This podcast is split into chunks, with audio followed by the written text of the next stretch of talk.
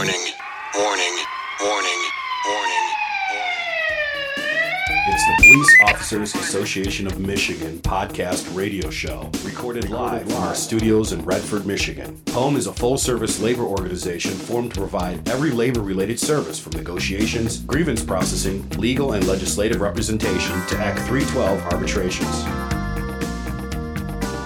You know, we've talked for some time about the importance of paying attention to who we vote for, and we've talked about endorsements and different candidates, but in this particular year, which has been an odd year all the way around, and it looks like it's not going to go away, that elected officials now are creating laws, or they're responding to, you know, adversarial groups or supportive groups on how police officers treat the public. And so those bills, which we've talked about, qualified immunity and different things, are all very, very important. And knowing what a public elected official is thinking on those should be a key thing to the questioning you have when you're determining whether or not you're going to support that candidate. It does matter. It's a party thing to some extent, but it's a personal thing too. So don't let party interfere with what you're thinking as much as the person you're talking to, but press them on that.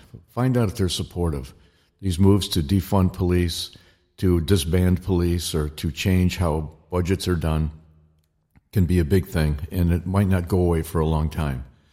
So watch those candidates. Now, that brings me to thinking that why a big union? You know, sometimes people say, oh, the POAM it's so big, it just forgets about you. And I remind them I've got a 7-man group in Imlay City and a 3-person group in Clay Township, and yes, 100-and-some person group in Ann Arbor. But they're all the same. Every officer that we have is an officer or a deputy. And so what happens to them is, it doesn't matter what size group they come from with POAM. Every one of our members are individuals that need representation. So the influence that we have in Lansing and in Washington, D.C. matters, because our size and the fact that we're in 2 peninsulas and 83 counties means that every elected official is wondering, can I get POAM's endorsement? We get literally hundreds of requests for endorsements. You wouldn't think so, but it's the truth.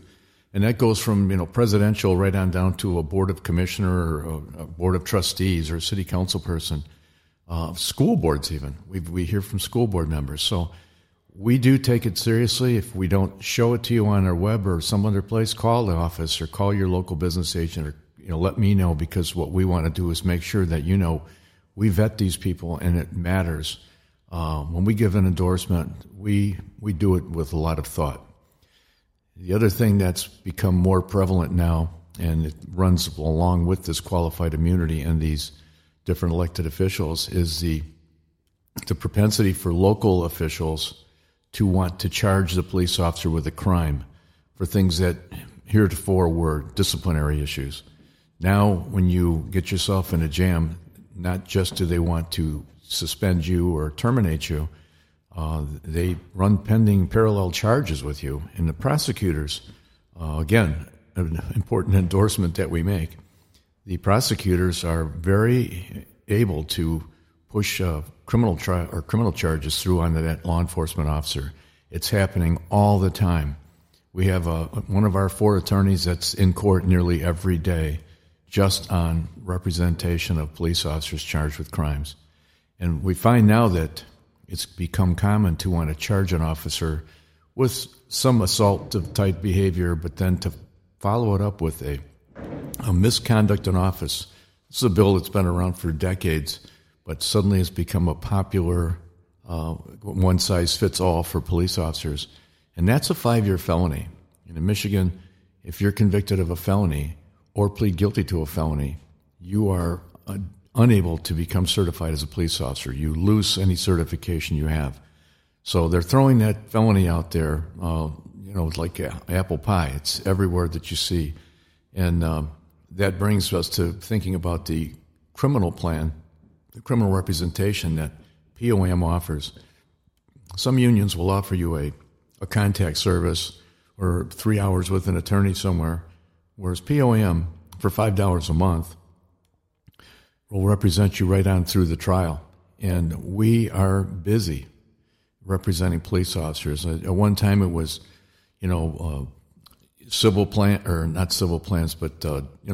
plans where you had problems at home or drunk driving or assault and stuff like that that occurred off duty, which we also covered.